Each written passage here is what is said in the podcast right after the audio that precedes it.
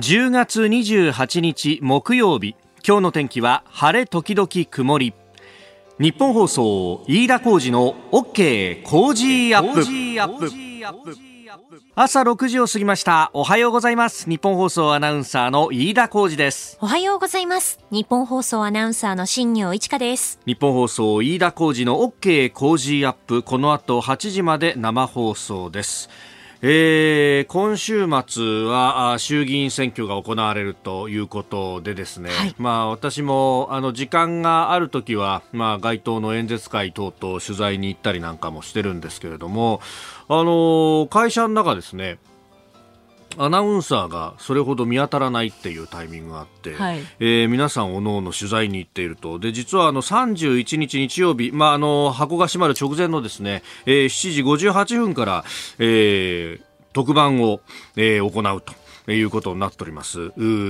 衆議院選挙開票速報日本国民の選択はと。いうことであの前半スタジオ私飯田とそして新業アナウンサー、はい、えー、そして後半は森田浩二デスクとアシスタント箱崎みどりアナウンサー、まあ、ダブル工事体制だというふうに、えー、打ち出しているわけなんですが、えー、あの新業もね、はい、いろんなところに取材にすでに行っていて。そうですね。街頭演説聞きに行ったりですとか少しそのレポートコーナーもありますのでいろいろちょっとこう取材して今まさにちょっといろいろ考えながらまとめている作業ですね。ねまあね、あの結構ね、えいろんな論点が今回もあると思いますんで、まあその辺をいろいろね掘り下げていこうと思っております。はい、えー、コメンテータージャーナリスト長谷川幸宏さん、須田慎一郎さん、そして産経新聞論説委員長の飯野正人さん、えー、さらには経済評論家常年司さんも電話をつなぐということなんですが、はいうん、これあのまあ人によってはですね、いや開票速報なんて特番やってどうすんだよと、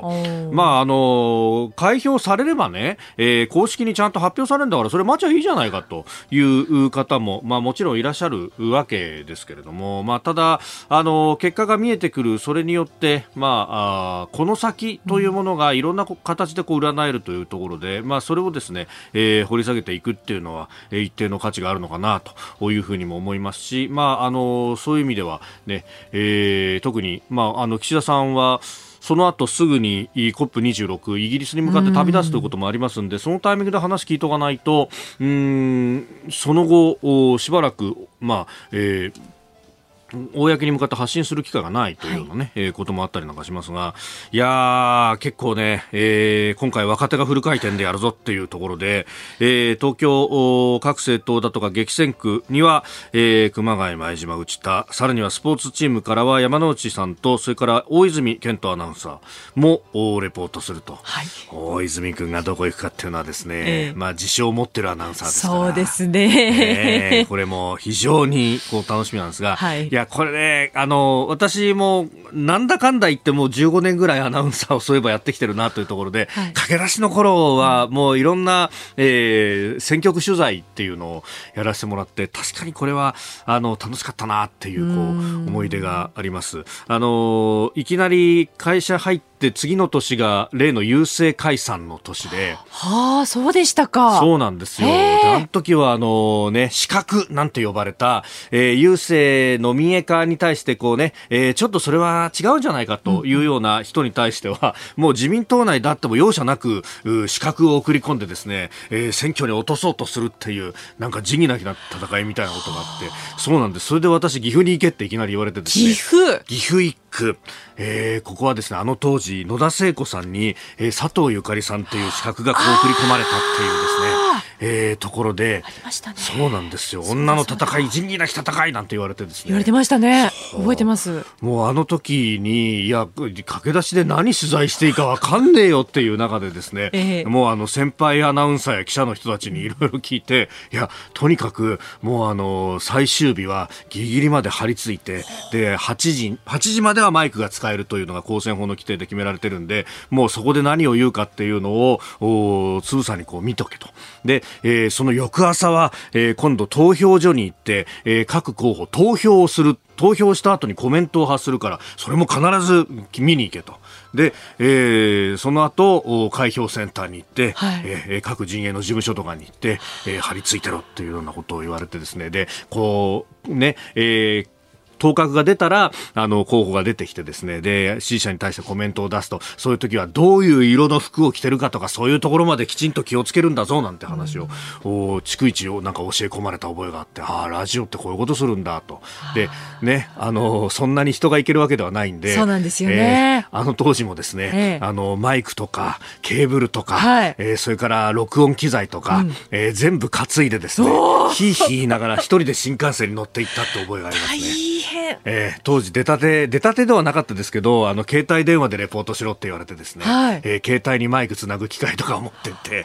で、それでレポートした覚えがありますが、まあ今はね、もう IC レコーダー一つで綺麗な音で撮れますし、そうですね。ねえー、その意味ではもっともっと臨場感のある放送ができると思いますけれども、基本は足で稼げっていうのは、やっぱり変わってねえなというところで、えー、特に若手の頑張りもぜひ、えー、ご期待いただければと思います。私もあの当時を思い出しながらですね、初心に帰って、えー、スタジオで放送していきたいと思います。えー、ぜひ、メールやツイッターでもね、あのー、ご意見お寄せください。実はあの、ダブル工事でお送りするということで、この OK 工事アップの、えー、メールだとか、ツイッターは流用して、はい、はい、えー、お送りしていきますんで、えー、メール工事アットマーク 1242.com、ツイッターは、シャープ工事1242、いつも通りでございます。えー、ぜひ、日曜の夜もお付き合いいただければと思います。あなたの声を届けますリスナーズオピニオン。この傾向ジアップはリスナーのあなた、コメンテーター、私、田新行アナウンサー、番組スタッフみんなで作り上げるニュース番組です。ぜひメールやツイッターでご意見を寄せください。今朝のコメンテーターは、一般財団法人アジアパシフィックイニシアチブ主任研究員の相良義之さんです。この後6時半過ぎからご登場です。えー、まずは新型コロナワクチン、あの5歳から11歳の子どもに向けてのワクチンの申請に向けファイザーが日本政府と協議をしているというニュースが入ってきております、えー、それからガソリン価格167円台突入ということで8週連続で値上がりしています、えー、さらに ASEAN との間のオンラインでの首脳会議。さまざまな形のものが開かれておりますが岸田総理もオンラインで参加しております、えー、連携を強化呼びかけております。ます。それからアメリカの大型経済対策法案、えー、そしてスーダン情勢について佐原さんはスーダンにいらっしゃったこともあると。いうことであります。様々な角度から聞いていきたいと思います。今週はご意見をいただいた方の中から毎日抽選で8人の方に JA 全農長野の秋野菜の詰め合わせをプレゼントしています。ポッドキャストや YouTube でお聞きのあなたにもプレゼントが当たるチャンスです。番組ホームページのプレゼント応募フォームから住所やお名前電話番号を登録してご応募ください。スタジオに長官各紙が入ってまいりました。まあ、今朝は、えー、バラバラという感じの紙面であります。えー、朝日新聞た、えー、温暖化についてですね、えー、対策達成でも2.7度上昇という、えー、国連環境計画の、えー、報告書の文言というものを一面トップで掲げています。えー、まあこれが COP で議論になるというところですけれども、まあ対策達成しても気温が上昇してしまうぞというところで、えー、パリ協定の目標と大きく差がつくとうんいうところのようであります。えー、それから読売新聞はあの衆院選の候補者アンケートで、えー、ワクチンの接種証明について活用すると答えた人が62%に及んだと特に自民党や公明党の候補者では9割と、えー、立憲民主党の候補者では47%という見出しがついております。ただ罰則付きの外出制限に関しては、えー、賛否均衡と、えー、拮抗しているということのようです。まあこのねアンケートを使って様々な論点がというのはまあいろんなところでやってるようですね、えー、東京新聞は選択的夫婦別姓についてを聞いていて賛成7割というのを一面で、えー、挙げております、えー、これはまあ都内のの候補者では自民も反対を上回るという、まあ、94人の方に対して調査をしたと。都内25の選挙区に対してと、まあ、この辺はあのもともと宮古新聞というものをルーツにしている東京新聞らしい、えー、一面の作り方だなというところです。で一方で、あの会計検査院のですね、えー、指摘があ一面トップというのが毎日新聞で布マスク8200万枚が未配布と。これあの昨日の朝の段階ですでにニュースになっていたもので、えーありますが、まあ、あのその後ですね、えー、追いかけて取材をしてというところなんでしょうけれども、えー、一面トップ、まあ、それからあの朝日も一面の肩で、えー、出しております、えー、未配布があってそしてまあ、115億円相当が配布されず倉庫の中に保管をされていたと、えー、いうことのようであります。まあ、あのこれをね、無駄じゃないかというふうに取るのか、あるいはあれだけあのマスクが足らなくなった時があって、それで、えー、マスクが高騰したり、転売ヤーが、えー、相当ばっこしたということも合わせて考えると、まあ、そしてマスク腐るもんではないので、えー、今後へ向けての備蓄と取るのかというところ、まあ、保管費用がかかってるじゃないかということがね、えー、言われてますけれども、だったら保管をする場所とかで、えー、工夫をしたりとかって、えー、いろんなことができるんじゃないかということも思うところであります。え、それから月末近づくとですね、あの、オピニオン面で、まあ、論壇辞表と、まあ、各社いろんな名前が付けてありますけれども、まあ、あの、ここ1ヶ月のね、えー、論壇誌なども含めて、えー、結構大型の論考が出たりなんかもしますが、えー、朝日の論壇辞表辞表今日は15名のオピニオン欄に出てます。で、この中でですね、えー、山口慎太郎さんという東京大学の教授、労働経済学者の方が明日を探るというところでですね、経済について書いてます。あの、今月の論壇辞表は、今月頭にノーベル賞を各賞が発表になったということで、まあ、それを絡めての、えー、書き方っていうのがね、えー、結構いろんなところで見えますが、えー、この方経済学者なので、ノーベル経済学賞について、まあ、最低賃金についての研究が取り上げられたというとところをね、えー、触りで書いております。で、これ、あの、最低賃金を引き上げたとしても雇用が、えー、うん、雇用に悪影響を与えないんだという、まあ、今までですね、通説としてその最低賃金を上げると、結局、賃金をいっぱい企業は払わなきゃなんないから、えー、雇い止めをしたりだとか、あるいは、えー、新しく人を取るのをやめたりだとかして雇用に悪影響が出るんだと言われてたけども、あの、そうじゃないというようなあところが、うーん、取り上げられたというふうにですね、報じられた向きも多いんですが、まあ、あのー、この山口さんが指摘するのは、この発見そのものはそれほど重要でもないと。で、それよりも、あの、社会全体を実験場のように見立てて、で、そこから知見を得てくるという、この自然実験というものを、論考に取り入れたことそのものが、えー、非常に重要なんだというふうに言っています。で、あの、この、そのね、えー、最低賃金を上げても雇用に悪影響が出ないっていうのは、これはもう、あの、国によってまじましで、アメリカでやった研究で、30年近くも前にやった研究では、そういう結果が出ましたよということで、じゃあこれを日本にそのまんま当てはめていいのかということを、えー、結構長く書いてるんですけれども、ただ、2007年に例えば同じような自然実験を応用してですね、えー、2007年に最低賃金法が改正されたので、で、それでもっ、じゃあ日本の雇用どうなったんだろうねっていう研究が日本の国内ではもちろんされてるんだと。そうすると、アメリカで行ったその研究とは真逆の結果が出てきて、最低賃金が10%上がると、19歳から24歳の中卒高卒男子の就職、就業率が12%下がることが明らかになったと。うん、いうこと。それから、あの、製造業に分析の焦点を絞った研究では、最低賃金が10%上がると雇用が5%下がる、減るというような研究も日本では出てきていると。まあ、デフレであったりとか、あるいは、あの、雇用の流動性が低い中小企業が、うん、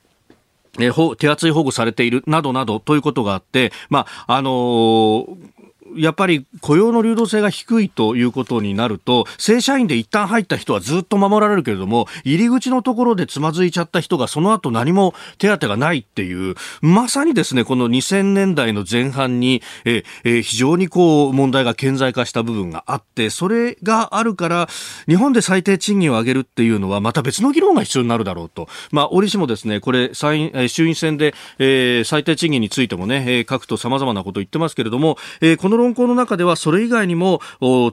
付付きの定額控除であるとか、税額控除給付付きの税額控除であるとか、まあ、他の形での手当っていうことを考えた方がいいんじゃないのかと、まあ、いうことを非常に論理的に語っております読ませる記事だなと思いました。ここが気になるでした。この時間からコメンテーターの方々ご登場です。今朝は一般財団法人アジアパシフィックイニシアティブ主任研究員の相良義之さんです。おはようございます。おはようございます。よろしくお願いします。お願いします。さあ、まずこの時間は新型コロナについてですが、5歳から11歳のワクチン接種申請に向けてファイザーが日本政府と協議ということで、まあワクチン子供に打つ、あるいは3回目ということも広がってきておりますけれどもね、佐賀さんどうご覧になります？そうですね。あの、やっぱりこのワクチン接種が国民の7割以上というところまで、かなり高いところまで来まして、はい、まあ、重症化予防っていう意味でも、え発症予防っていう意味でもかなり効果が出てきてるんだろうなと。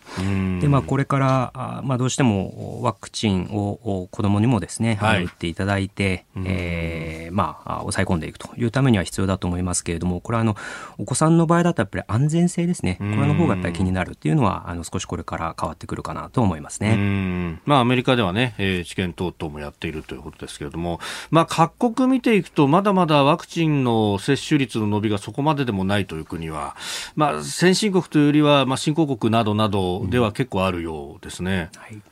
まあ、そのあたり、こうね、えーどうやって国際的な枠組みでやっていくかみたいなことも言われてますけれども、他方、そのいろんな国でワクチン作ってるじゃないですか。で、その作ってるワクチンが、こう、国内でどこまで打てるかみたいなのも結構問題になってるみたいですね。そうですよね。だから、面白いのはやっぱりロシアで、はい、あの、やっぱり接種率がなかなか上がってないというところで、まあ大体今3割ぐらいでしょうか。で、えー、まあこの前、あの、少し出てましたけれども、はい、あの、まあスプートニク V っていう国産ワクチン、ロシア作りましたけれども、はいえーまあ、接種が進んでいないということで、これはやっぱり国民の政府への、まあ、不信というところもあるようなんですよね。だそうすると、ロシアの場合はワクチンは作るよりも打つ方が難しいと、まあ、そういう状況もあるみたいで、あのまあ、なかなかやっぱり難しいというところでしょうね。うん。その辺確かに、まあ、いろんなことをこう国民が経験してきただけに、うん、まあ、かつてその、ね、自国通貨のルーブルよりも丸ボロの方が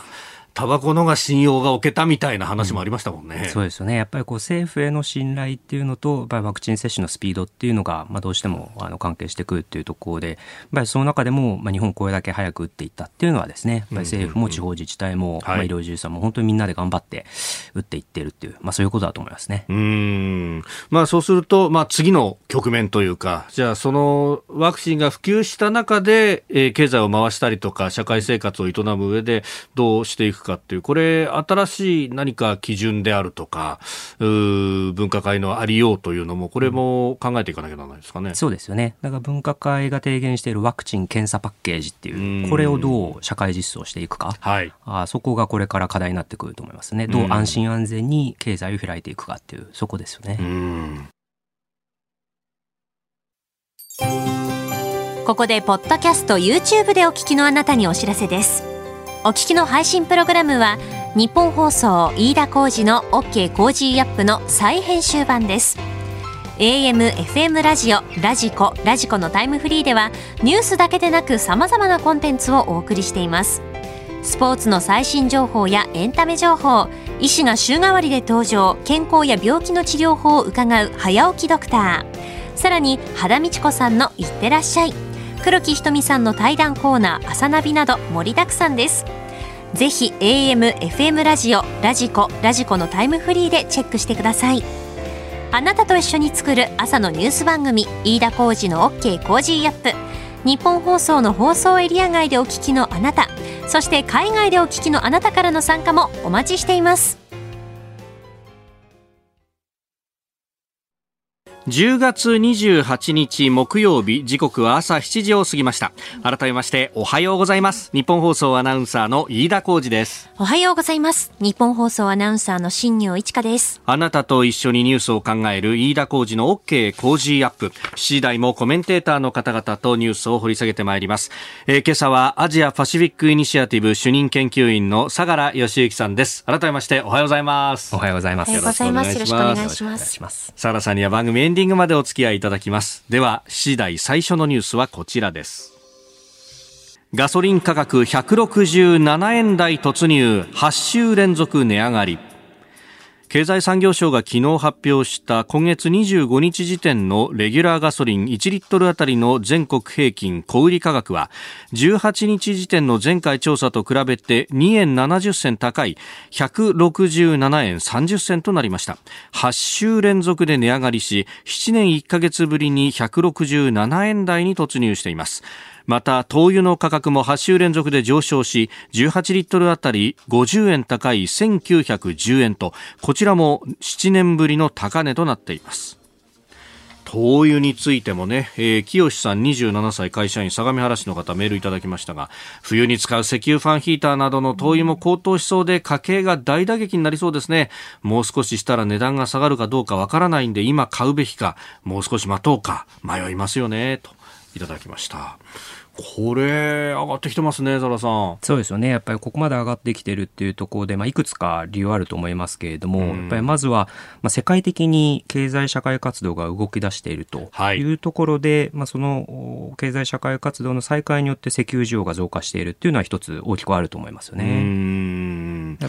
はい。やっぱりこの産油国が、まあ、これまであの、まあ、経済社会活動の見通しがよくわからないというところで、まあ、減産をしてきたわけですけれども、うん、えー、まあ、これだけ動いてくるとどうしても需要高まってきますし、うん、イベントの入場制限の解除っていうところも出てくると、まあ、やっぱり大阪に行きたいとかですね、はい、まあ、国内でも移動していきたいっていうのも出てきますし、うん、まあ、そういったのは背景には一つあると思いますね。うん。まあ、その辺ね、まず需給の逼迫というところ、まあ、それだけじゃなくてこう日本としては輸入してこなきゃなんない、これ、円安っていうのもあります？そうですね、やっぱり円安ずっと続いてますから、それは一つあるでしょうね。うあとやっぱりその、まあ、先ほど少し航空機っていうお話しましたけれども、はい、やっぱり世界を見ると、実は、あの国内線が、アメリカ、中国、ロシアあたりっていうのはかなり再開をしていて、欧州も域内での航路。っていうのは実はかなりコロナ前の水準にあの近づきつつあるっていうところがあるんですよね。はい、やっぱりそうするとジェット燃料の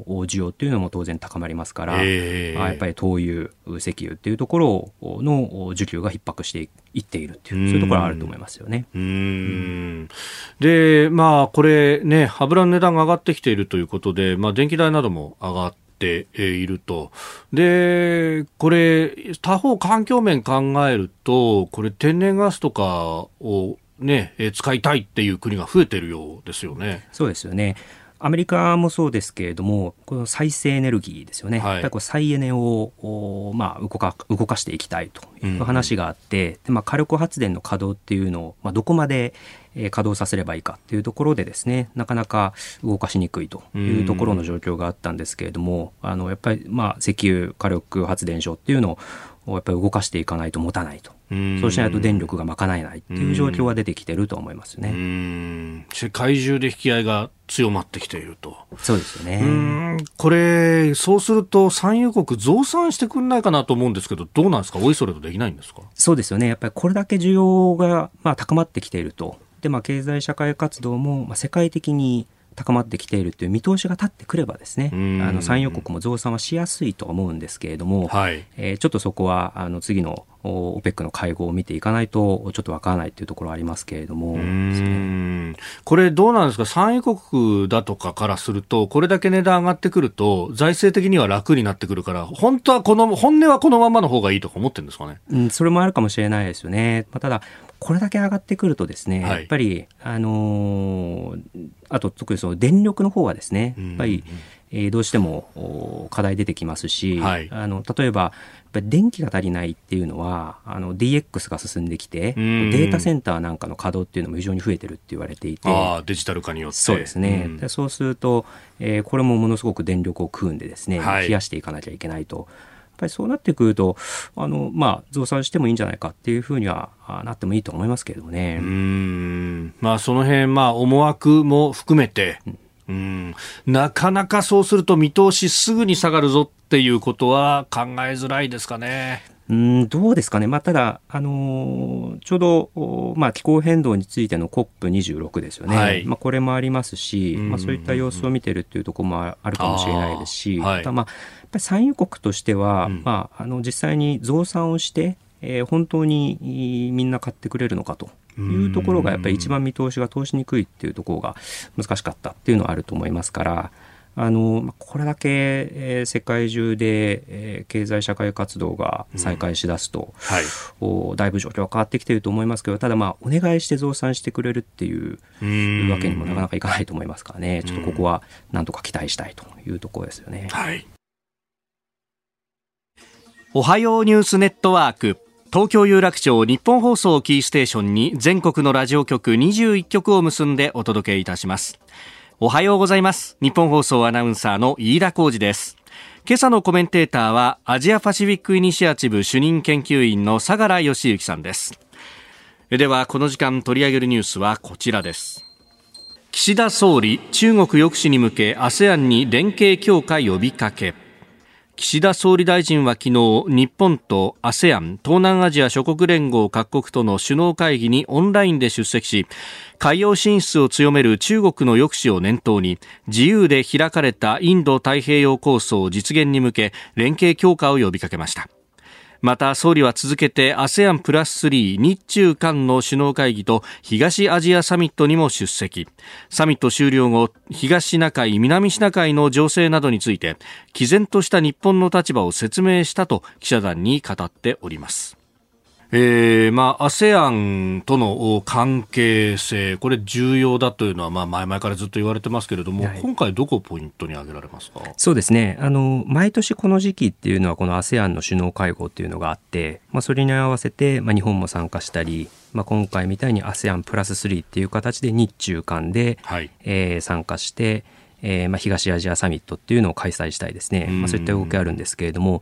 ぱりこの中国がですね、出てきている中で、この ASEAN、東南アジアの国々っていうのは日本にとって自由で開かれ、ルールに基づくインド太平洋地域を実現していくために、まあ、価値観も共有してますよね、はい、そういった戦略的なパートナーですので、まあ、こういった会合で首脳レベルで認識を合わせていくっていうのは非常に重要な機会だと思いますね。うんまあね、あの、中国に対してのその、まあ、温度感みたいなものは ASEAN の諸国でもこう、いろいろまちまちだってことは言われてますけれども、うん、まあ、そうは言っても、ある程度一枚岩で、えー、やっていくという中で、こう日本がどうアプローチしていくかっていうのは、これなかなか難しいですか？そうですね。あの、やっぱりその東シナ海とか南シナ海とか、台湾の問題っていうのは、やっぱ ASEAN としては、やっぱこう踏み絵を踏まされるような形になるっていうのはやっぱり避けたいと。で日本としても、東南アジアの諸国に踏み絵を踏ませないっていうのは重要だと思うんですよね。この前あったあオーカスとかですね、はい、ああいった話っていうのも、東南アジアの中ではあの一枚岩ではないですし、うん、えー、むしろ太平洋地域を不安定にさせるみたいな、はい、あ声を上げている国っていうのもありますから。インドネシアなんかはそうですよねとか。そうですねマレーシアとかそうですよね、うん、だから、まあ、そういったところで、えーまあ、日本としてただ自由で開かれたインド太平洋っていうのは、中国を排除するものではないっていうのがですね、はい、これをこう日本が提唱してきたところですので、これをアメリカにもきちんと打ち込んでですね、はい、アメリカと中国の中での東南アジアにおける日本の存在感を示していくと。いうのはまあ引き続き重要だと思いますよね。うん。やっぱそのためにもこのフォイップ自由で開かれたインド太平洋っていう、まあある意味価値観で旗を立てるっていうのは誰でも入ってこれますよっていうことは言える部分で、こういううまい考え方なわけですか、そうですよね。やっぱこれは非常にオープンで、えええー、誰かを排除するものではないと。とはいえそこで、まあ、今申し上げた日本が存在感を示していくっていうためには、はい、あの昔のように、えー、ODA 一本っていうのはなかなか難しいんですけれども、はい、ここで日本が今貢献しているのがコロナの支援だと思います。まあ、まずワクチンの現物供与っていうのがものすごく進んでますし、はい、えー、まあ、インドネシアとかベトナムっていうのは400万回分ずつぐらい、これはあの ASEAN 全体で1600万回分以上ワクチン供与しているということのようです。でこれはあの台湾にも、はい、えー、まあ、先日もですね、アストラゼネカ社のワクチン供与してましたけれども、これも420万回ぐらい出していて、実は日本っていうのは、これまで20カ国地域に3000万回分以上ワクチンの現物供与っていうのをもうすでにしてるんですよね。そういった日本のワクチン外交の、まあ、一つ大きな柱っていうのが今この東南アジアになってきているというところはありますよね。これ、あんまり報じられてないですけど、3000万回分も外に出してたんですね。そうですね。もう今、あの、かなりワクチンの供与大国になりつつあるっていうところあると思いますね。まあ、大きいところはアメリカ。はい、あとは、インドがですね、うんうん、えー、当初かなり出してましたので、これがまあ6600万回ぐらいはあると思いますけれども、はい、で、それで中国。で、これに次いでっていうぐらいの、おところには来てると思いますね。なるほど。あとはそのワクチンの現物供与に合わせて、日本がこれまで実はずっとやってきたものが、そのコールドチェーン、その超低温のまま運ぶと。い。うところ、これあの日本の外務省なんかはラストワンマイル支援と、実際にワクチンを届けて人の腕まで打つっていうところの支援っていうのを、これは東南アジアもそうですし、世界中でやってますけれども、今実はワクチンって実は余ってきているっていう状況がありまして、えー、ファイザー、モデルナの需要はもうあのかなりもう、えー、マーケットにワクチンはあるので、これをいかに打たせるかと。はい、そうしないと消費期限が切れてしまうっていう問題も出てきているので、こう日本が現物供与もするし、ラストワンマイルまでコールドチェーンの支援もするっていう、これはますますあの日本の重要性高まっていくとは思いますね。うん。まあね、あの日本では相当報道もされましたけど、やっぱりマイナス20度、30度というような、相当こう、ね、低温で運ばなきゃなんないと、はい、これ、しかも物流と、それからまあ実際打つお医者さんだったりとか、そして、えー、打つ、まあ、患者さんをどう連れてくるかとか、こういろんなものをすり合わせていくっていうのは、これ、日本人得意とするところでもありますよね。そうですね、これも本当、日本は、まあ、1日100万回っていうところを目指して、130万回、140万回1日打ってきてますから、こういったノウハウっていうのはもう世界中が求めていると。いうのは一つありますよね。あと、ASEAN と連携する意味っていうのがもう一つありまして、はい、これ ASEAN に感染症対策センターっていうのを、実は日本が支援をして設立をしていて、えー、ここで今 ASEAN 各国の公衆衛生担当者向けの研修っていうのを始めたりしています。やっぱりこのコロナもそうですけれども、東南アジアっていうのは、はい、まあ、SARS、MERS と、まあ、多くの感染症の被害を受けてきてますから、はい、ここを、まあ、よりえー、備えを、強めてですね、はい、うまく対応できるようにするために、まあ、日本がこの ASEAN 感染症対策センターを支援していってるっていう、まあ、こういった動きも実はものすごく注目できるところだと思います、まあ、この ASEAN との関係性だとか中国を見据えてっていうとやっぱこの抑止っていう言葉にも表れる通り安全保障の面でとか、どちらかというとこうミリタリーの面でっていうのが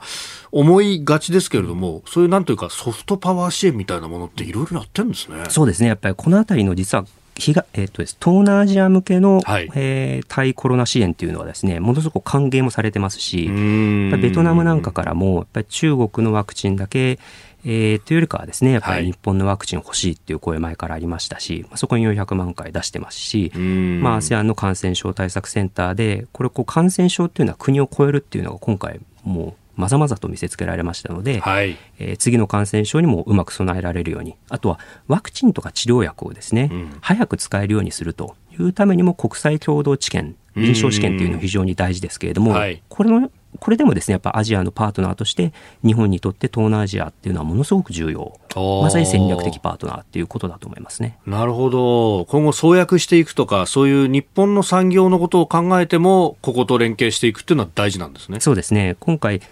日本はそのワクチンの接種が、まあ、スタートが遅れたっていうところありましたけれども、はい、これはあの実はファイザーとの基本合意っていうのは実は日本はアメリカとかイギリスと同じぐらいで非常に早かったんですよね。ただやっぱり臨床試験が遅れたと、はい、安全性の確認っていうのが日本でできなかったのでどうしても、えー、差がついてしまったんですけれども、同じアジアの人でまあ実際に打ってですね、はい、安全だということが分かればですねみんなで使っていこうと。でこれから国産のワクチンも出していこうっていう動きがあるわけですから、はい、あと国産の治療薬ですね、えー、これをマーケットとして東南アジアにどう広げていくか、まあ、一緒に作っていくっていうあのそういった意味でも感染症対策、健康危機管理っていう意味でも、まあ、非常に重要なパートナーですね。うん。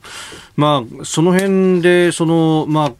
のコロナ対策については、まあ、台湾もかなり先行してきたという話がありますが、その辺の知見というものがなかなかその WHO 等々の国連の機関で共有ができないと、うん、オブザーバー参加もなかなか認められないというところで、えー、ブリンケン国務長官が26日に、まあ、台湾の国連機関への参加、えー、支援してくれという声明を発表したりしてますね。まあ、いろんなところでこれ、中国に対してプレッシャーをかけるところもあると思いますけれども。うん、そうですね。これ、まあ、中国としては、あの、まあ、絶対飲めないと。はい。えー、まあ、一つの中国原則がありますから、うん、あ絶対飲めないっていうところはあると思いますけれども、まあ、今おっしゃられた、WHO ですとかですね、はい、こういった専門機関っていうところに、うんうんうん、まさに台湾が専門性を持っている世界に貢献したいっていうふうに思ってらっしゃるわけですから、はい、あ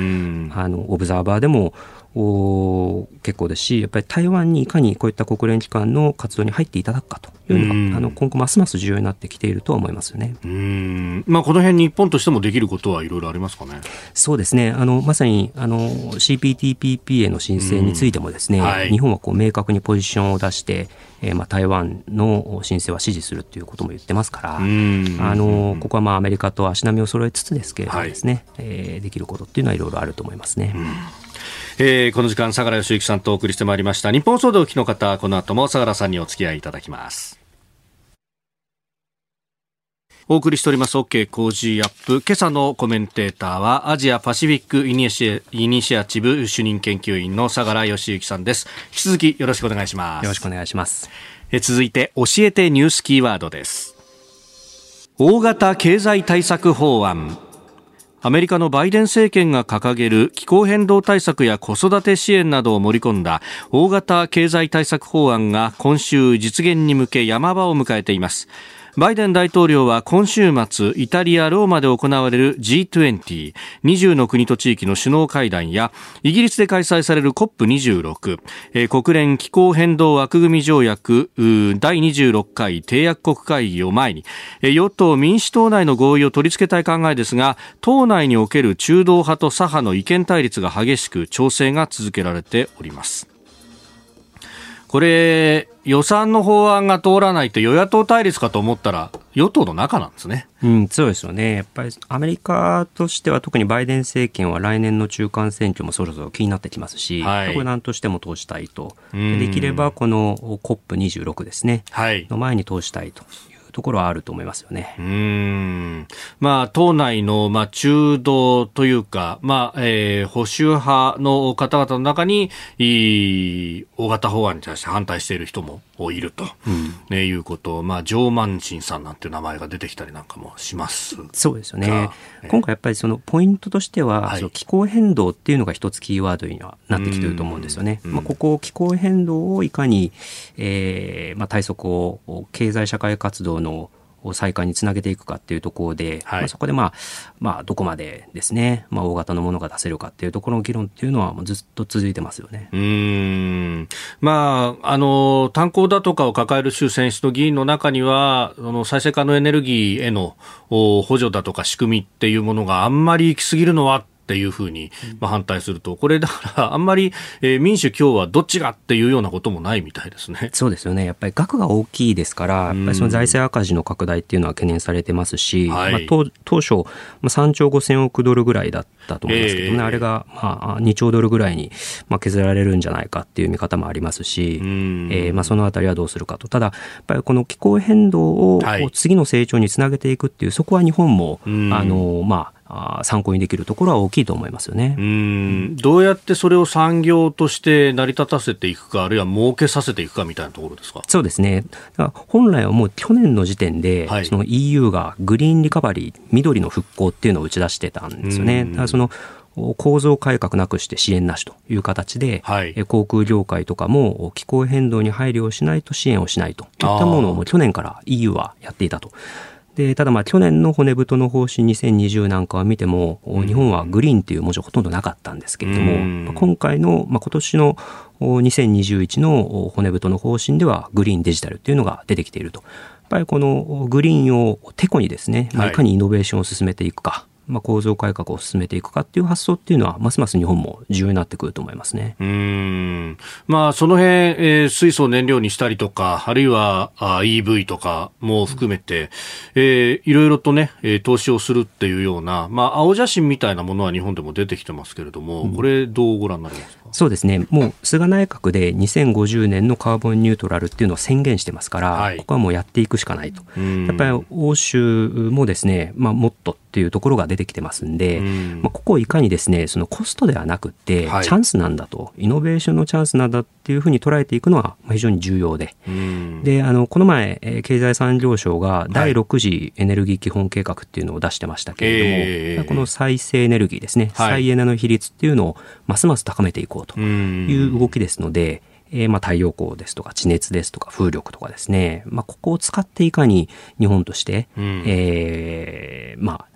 動かしていくかと。まさにその構造改革を進めていくてこにしていくかっていうのは、はい引き続き重要だと思いますね。うん。まあその辺でね、あの EV の普及だとかに関連して、それをじゃあ作る電気はどこまで CO2 を出さないものにできるんですかというようなあの問題提起をする向きもありますが、この辺全体で考えていかなきゃいけない問題ですよね。そうですね。EV については、はい、あとは電池ですよね。そ実際に蓄電をさせる電池のサプライチェーンっていうのがものすごく重要になってきていて、はい、中国も EV 作ってますから、えー、電池っていうのが実はこれから供給が難しくなってくるんじゃないかと戦略的に重要になってくるんじゃないかっていういわゆる経済安全保障の重要物資の一つになってきているというところですので、あの日本もあの、まあ、次の新しい資本主義のところで経済安全保障入ってますけれども、はい、え日米ともあの経済安全保障を織り込みながらイノベーションも進めていくっていう、まあ、それを進めてどちらとも進めていっているというそういうことだと思いますね。うんまあ、その辺を例えばリチウムをじゃあどこから持ってくるかとかそういうことにもなってくるわけですかそうですね。レアアースの話も出てきてま出てきますし半導体も当然出てくると。だそれをそのリスクではなくて、はい、ここはチャンスなんだっていうふうに政府が示しながらビジネスと一緒に、はい、あの日本からオールジャパンで、えー、打って出ていこうというような議論っていうのがあの、ますます必要になってくると思いますね。うん。まあ、その辺きっちり予算もつけなきゃなんないしとか、そういうことも含めてですか？そうですね。戦略的に重要な物資にはきちんと投資をすると。まあ、あの、半導体だけではなくて、まさに、えー、エネルギー、グリーンっていうところで EV ですね。まあ、そういったところの戦略物資ですね。はい。お送りしております OK 工事アップ。お相手、私、日本放送アナウンサー、飯田浩二と、新業一華がお送りしています。今朝のコメンテーターは、アジアパシフィックイニシアチブ主任研究員の相良義之さんです。引き続きよろしくお願いします。よろしくお願いします。続いて、ここだけニューススクープアップです。この時間、最後のニュースを、スクープアップ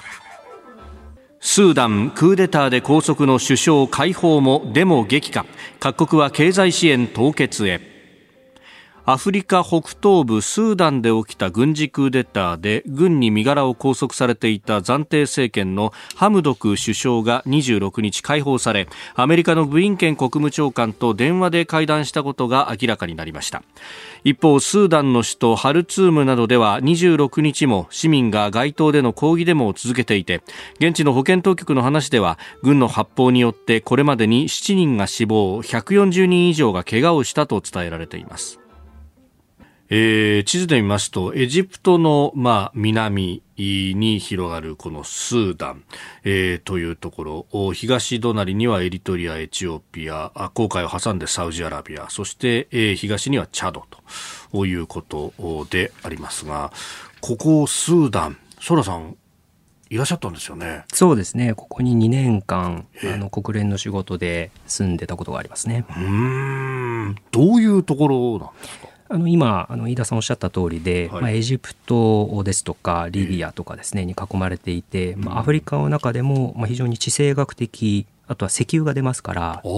地形学的にもですね、まあ、非常に重要な、国ですよね。うん。まあ、それだけに、まあ、いろんな、この石油が出るってなると、大きなマネーが動いたりとか利権がっていうことにもなりますけど、そういうのがやっぱりこの揉め事にも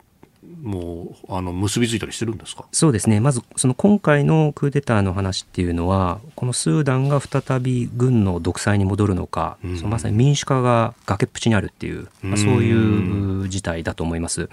あの今おっしゃられた通りもともと石油が出るので、はい、中国が石油の資源開発をアフリカで最初に始めた国の一つがスーダン。なんですよね。90年代から実はあの始めていて、その背景にあるのは、はい、1989年にこれもクーデターで政権を奪取したバシールっていうのがいたんですけれども、はい、バシール大統領が2019年まで30年間、あまあ、独裁をやっていたと。でこの中で、えー、西ではダルフールっていう紛争をやっていて南は今の南スーダン、はい、実は東でも紛争をやっていたりとかしてですね。で空爆もしてっていうかなり苛烈な統治をやってたのでそれで各国があ制裁をかけていたんですよね。そこに最初に入ったのが中国が90年代に入っていたっていうのはありますよね。なるほど。そうやって制裁を受けたりとか、まあ、ある意味こう、世界の孤児的になっているところに対して、行くっていうのは確かに中国いろんなところでやってますもんね。そうですね。まさにそれの最初の動きを仕掛けていったのがスーダンだったというのが95年だったと思いますけれどもあったと思います。で、あの経済危機が本当に長く続いていたんでですね、はい、インフレがものすごく激しくって私がいたのも2013年2015年ぐらいですけれども、はい、えー、まあ、本当にこうえー、ドルとスーダンの現地通貨の価格というのがもう本当毎日のように変わっていくと。で近年だとインフレ年間で20%を超えていて、えー、という時もありましたし、えー、世銀の統計を見るとですね、えー、まあ、コロナでますます厳しくなって、えー、2020年はインフレ率111%、111%、ね、世界でも本当もう桁違いに大きなインフレが起きていて、まあ、生活にも影響が出ていて、えー、パンの値段も3倍になったりとかですね、はい、ガソリンも高いともう日本の比ではないぐらいにものすごく人々が苦しいという経済危機はあのずっと続いてますよね。うん。でそんな中でその独裁が倒されて民主化したっていう、まあ、軍と民主勢力の共同統治っていうことが続いてたんですよね、ここのところは。そうですね、えー、これが成立した2019年ですね、今申し上げた通り、経済危機がずっと続いていまして、はい、もう一つはその2011年に南スーダンが分離独立をしましたので、実はこの石油の油田があったのが南なんですね。なので、もう南スーダンに石油をほとんど持っていかれてしまったっていう構造があって、はい、そこから長く苦しい、まあ、経済制裁もあって石油もないっていう状況が続いて、えー、そこで民衆が立ち上がって、うん、えー、もうバシール大統領はあ、まあ、追い出すような形でですね、うん、えー、やったと。で面白いのはそこで実は、はい、えー、軍はですね、ええ。えー、軍がバシルを追い出したんですね。ああ、なるほど。軍がうる、まあ、ある意味裏切ったみたいなところがありますか？そうですね。だから2019年最初に起きた動きっていうのは軍がまずバシールを追い落として、で軍が今度はバシールの代わりにですね、はい、統治をしようと思ったと。そこを民衆がですね、これはまた独裁じゃないかということで、え座り込みのデモを続けてでここに軍が実はかなり発砲とかをしてですね。でも120人以上亡くなったっていうふうには言われていて、えー、まあ、それを踏まえてえー、やっぱりそう軍と民主化で共同で統治をしていこうというのが2019年にできたんですけれども、はい、まあ、そこは非常にもろくってですね、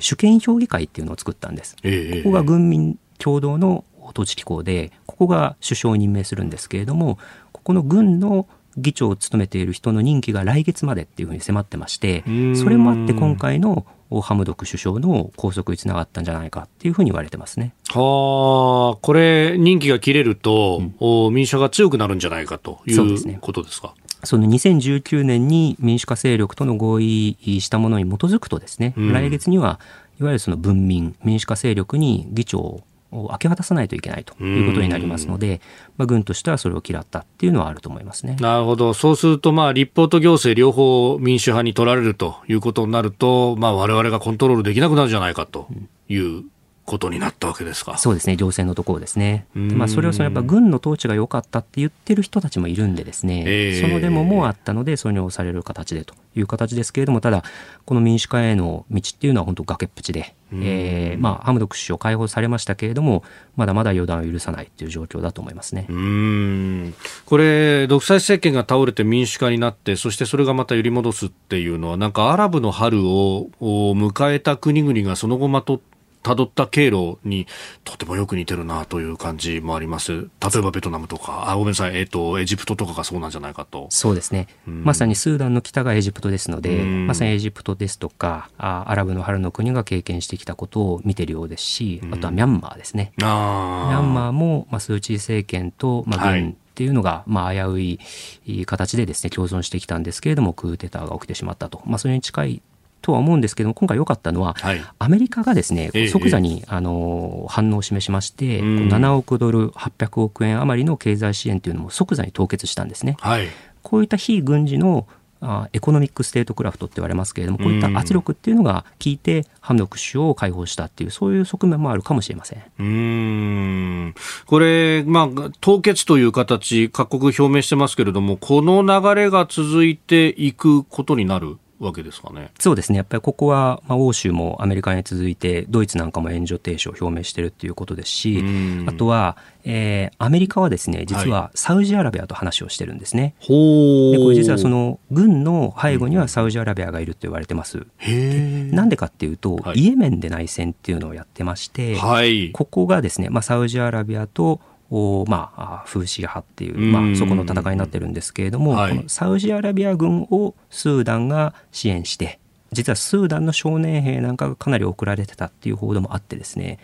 それもあってサウジアラビアが、あいわゆるその国軍側を裏で支えてるんじゃないかっていうのは言われていて、はい、そこともアメリカちゃんと話してますからあのかなりこう国際的に圧力をかけていって、はい、ここはあのミャンマーと違って一つ、まあ、期待が持てるところではあると思いますね。うん。中国はここではそれほど存在感はないという感じですか？中国の議論にすぐなるんですけれども、えー、中国、本当に忙しいと思います。なるほど。南はミャンマーで、西はアフガニスタンがあって、東は北朝鮮がありますし、はい、これを全部支えきるっていうのは難しいですし、国内は恒大集団とかですね、経済的にも厳しくって、一帯一路はもう、これまあ昔のような大盤振る舞いっていうのはできないっていうのは言われてますから、えー、ここでまあスーダンまでっていうのはですね中国はなかなか難しいとは思いますけれどもね。うんえー、スーダンのクーデターの話、詳しくいただきました。このコーナー含めて、ラジコタイムフリー、ポッドキャスト、YouTube でも配信していきます。番組ホームページご覧ください。今朝も、ポッドキャスト、YouTube でご愛聴いただきまして、ありがとうございました。